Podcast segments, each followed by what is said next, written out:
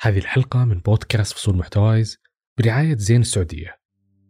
أطلقت زين خدمة الجيل الخامس واللي راح تغير من عالمنا التقني بشبكة أوسع وكمان سرعة أعلى بعشر مرات من الجيل الرابع الجيل الخامس يخليك متصل دائما وتستمتع بسماع البودكاست.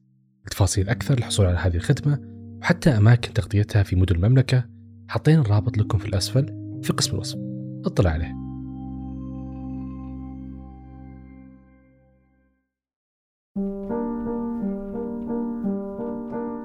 واحد زائد واحد يساوي ثلاثة. بالمنطق الرياضي أكيد الموضوع خطأ. لكن عند المدير أليكس أوزبرن اللي يملك مجموعة من الشركات الإعلانية مبدأ واحد زائد واحد يساوي فعليا ثلاثة. أليكس أوزبرن كان يشتغل مدير في شركة إعلانات اسمها BBDO. كانت في نيويورك.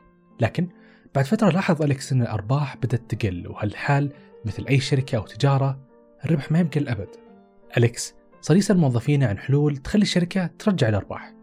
كان كل ما جاء واحد موظفين يعرض عليه فكرة يحس بإحباط. ما في ولا واحد منهم اقترح فكرة إبداعية. قرر بيوم من الأيام يجمع كل الموظفين ويجلسون يفكرون يجمعون كل أفكارهم ولقى أنهم طلعوا من الاجتماع بأفكار رهيبة مرة. من هنا أسس أوزبرن مبدأ العصف الذهني. اللي صارت كثير شركات ومشاريع تسوي اجتماعات فقط لتدوين الأفكار الجديدة أو البحث عن حلول المشاكل.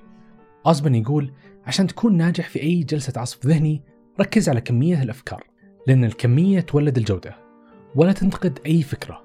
خليك منفتح واجمع فكرتك وفكرة غيرك. راح تنتج لك فكرة ثالثة وهذا اللي يفسر واحد زائد واحد يساوي ثلاثة. أهلا جميعا. أنا خالد قنيعة ولأن حياتنا مليانة أسئلة كثيرة وكل سؤال له تفسير فهنا بودكاست وصول محتوايز يجاوبها لكم. وقبل نبدأ حلقتنا حابين نقول لكم عن بودكاست جميل عرفناه قريب يتكلم عن تاريخ الأكلات اللي من حولنا. ننصحكم بالاستماع له. تلقون رابط البودكاست في الأسفل في صندوق الوصف. أهلا فيكم بالبودكاست مهضوم من صوت. بكل حلقة بنختار أكلات أو مكونات من مجتمعاتنا. بنحكي عن تاريخها وعن علاقتنا فيها. رح نخلي الطبق اللي قدامنا قبل ما يشفي جوعنا يصير مراي بتعرفنا أكثر نحن مين. كل شيء حولنا هو نتاج فكرة. الاختراعات نتجت من أفكار. المشاعر نتجت عن أفكار. وحتى وظائفنا المهنية الحين هي نتاج فكرة. ومثل ما تقول الكاتبة جاكن روس الإنسان عبارة عن فكرة. الفكرة هي كل شيء تتخيله أو لا تتخيله. وهذا يعني أن الفكرة هي كل شيء يخطر على العقل سواء ناتج عن عملية تفكير أو غير عن عملية تفكير. يعني بوعي أو بدون وعي. إيش يعني الفكرة تجي من شيء ما نتخيله؟ خليني أبسطها لك. مشاعر الحب هي مشاعر نشعر فيها لكن مستحيل نتخيل أشكالها. ولو حابين تسمعون أكثر الحب تكلمنا عنه بواحدة من حلقات فصول محتوايز. بعنوان أحبك ولكن لماذا؟ تلقون رابط الحلقة في صندوق الوصف. طيب إيش هي الأفكار الغير ناتجة عن عملية تفكير؟ هي أفكار ينتجها العقل اللاواعي يعني عقل باطن. وفي الحقيقة هذه الأفكار تتأثر بالعقل الواعي مثل الأحلام اللي هي نتاج أفكارك وتجاربك اللي مريت فيها بحياتك اليومية هل الفكرة لها شكل داخل الدماغ؟ الفكرة هي أصلا طاقة. أو شحنة أو موجة تمثل إشارة عصبية تنتقل داخل الدماغ مثل موجات الواي فاي اللي تنتقل بالجو طب هل الفكرة محصورة داخل الدماغ ولا تطير بالجو؟ يعني هل هذا هو تفسير توارد الأفكار أن الفكرة تطير بالجو من بين الأشخاص بدون ما يتكلمون عنها؟ قبلها خلينا نعرف من وين تجي الأفكار أساسا Ideas are the number one best thing going.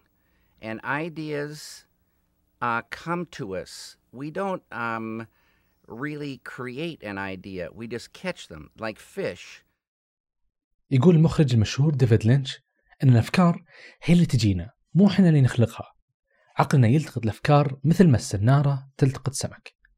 الفكرة أشبه بالبذرة ودور الدماغ يسقي هذه البذرة حتى تطلع الفكرة على أرض الواقع على أي صورة كانت فيلم، رسمة، موسيقى أو حتى تصميم.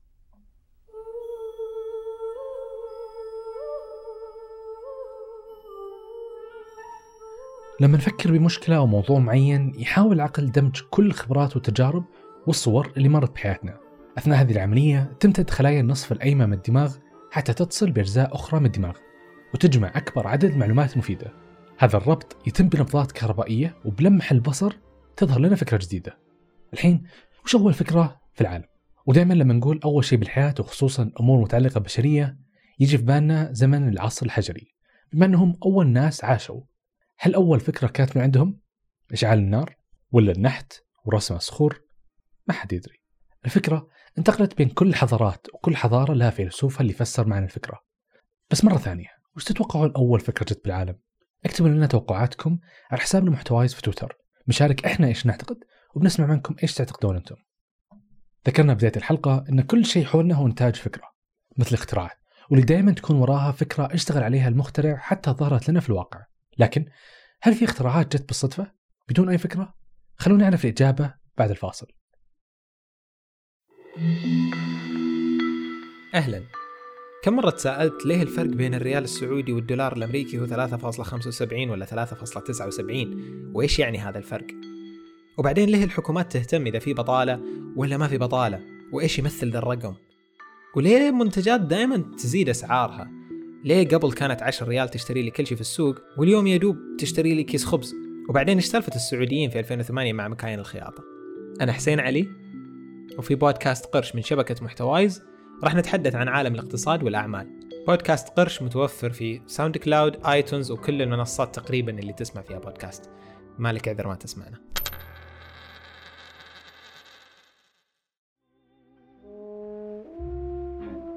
في سنة 1945 وفي يوم من الأيام اللي كانت فيه الأجواء جدا باردة وفي مصنع Raytheon العسكري المتخصص بصناعة الأسلحة وسط أصوات الآلات والعمال اللي يشتغل واللي يشرف على جودة الأسلحة كان شخص اسمه بيرس. هو مهندس بريطاني يشتغل على تطوير أجهزة الرادار. ذيك الأيام كانت بداية ثورة الرادار في أيام الحرب العالمية الثانية. كانت الموجات تلتقط الأجسام اللي بالجو على بعد مسافة طويلة. ساعدتهم يتنبؤون بأي حركة غريبة من الجيش الألماني. المهم المهندس بيرس في وقت ال break تفاجأ بأن قطعة الشوكولاتة اللي بجيبه ذايبة. عن الجو كان بارد وجسمه أصلا بارد. استغرب من وين كل هالحرارة؟ شك إن ذبذبات الرادار. وقال خليني أتأكد. جاء اليوم الثاني ومعاه حبوب ذرة داخل كيس. واللي صار إن الكيس تحول كيس فشار. مبكر. حرفيا. لاحظ بيرس إن الحرارة اللي تولدها الموجات الإذاعية هي ممكن تكون سبب. قال دام إن الموجات طبخت لنا فشار ليش ما نخليه تطبخ كل شيء؟ ومن هنا جت فكرة المايكرويف لو نتأمل الاختراعات من حولنا وقد إيش غيرت حياتنا نتخيل إن وراها علماء قضوا وقتهم كله يدرسون ويبحثون. وهالشيء صحيح أكيد لكن في بعض الاختراعات حرفيا جت بالصدفة مثل قصة المايكرويف أو حتى كوكا كولا وهذا بسبب إنه كان يحاول يصنع مسكن للألم. وانتهى بكوكا كولا وكثير مثل بنسلين والاشعه السينيه وغيرها. وكل هذه الأفكار التقطها المخترعون مثل مبدأ المخرج ديفيد لينش لما قال إن الأفكار نلتقطها فجأة. وبدورنا نطور هذه الفكرة حتى تنتج لنا على أرض الواقع. عرفنا من وين تجي الأفكار وأن بعض الأفكار والاختراعات جت بالصدفة. بس هل كل الافكار جديدة وأصلية؟ أو أفكارنا تقليد لأفكار ثانية أو أفكار مسروقة؟ واحدة من أشهر أغاني جوني كاش Folsom Prison Blues رسمات فان كوخ وحتى بعض مسرحيات شكسبير. كل هذه الأعمال المشهورة اكتشفوا بأنها بالأصل أعمال مسروقة أو مقلدة من ناس قبلهم. هل راح تتغير وجهة نظرنا لهذه الأعمال الناجحة والمشهورة؟ لما عرفنا أنها مقلدة؟ أكيد لا صحيح أنها هي مو أصلية لكن أغنية جوني كاش مثلا حققت مبيعات جدا عالية ومسرحيات شكسبير أضافت قيمة كبيرة للأدب الإنجليزي. To be or not to be? That is the question. والسؤال هنا هل أي فكرة تخطر على بالنا فكرة أصلية؟ طبعا لا. كان في فترة من الزمن تكون فيها الأفكار أصلية، لكن هالشيء اختفى لأكثر من 2000 سنة على الأقل. من بداية الحضارات وترابطها انتقلت بين الشعوب عادات وتقاليد وأفكار واختراعات. عقلك مليان بأحداث كثيرة من الماضي صار عندك معرفة مسبقة على كل شيء بالحياة من خلال ما تعلمتها بالدراسة أو العمل أو غيره تختلط في الدماغ هذه المعلومات والذكريات والأحداث وتنتج عنها فكرة نتوقع أنها فكرة أصلية وهي بلا صح لا نسبة أنها تكون فكرة أصلية 100% مستحيل الدماغ دائما عشان ينتج فكرة لازم يرجع يفكر من قاعدة مليانة معلومات. وبما أن تفكيركم بوعي وغير وعي كم فكرة تجينا بالساعة أو باليوم الواحد؟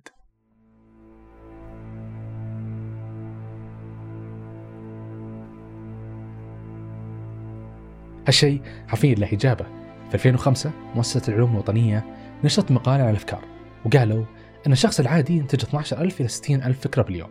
لكن يقولون كل هذه الأفكار يا تكون سلبية ومخاوف يا تكون نفس الأفكار الروتينية اللي نفكر فيها يوميا.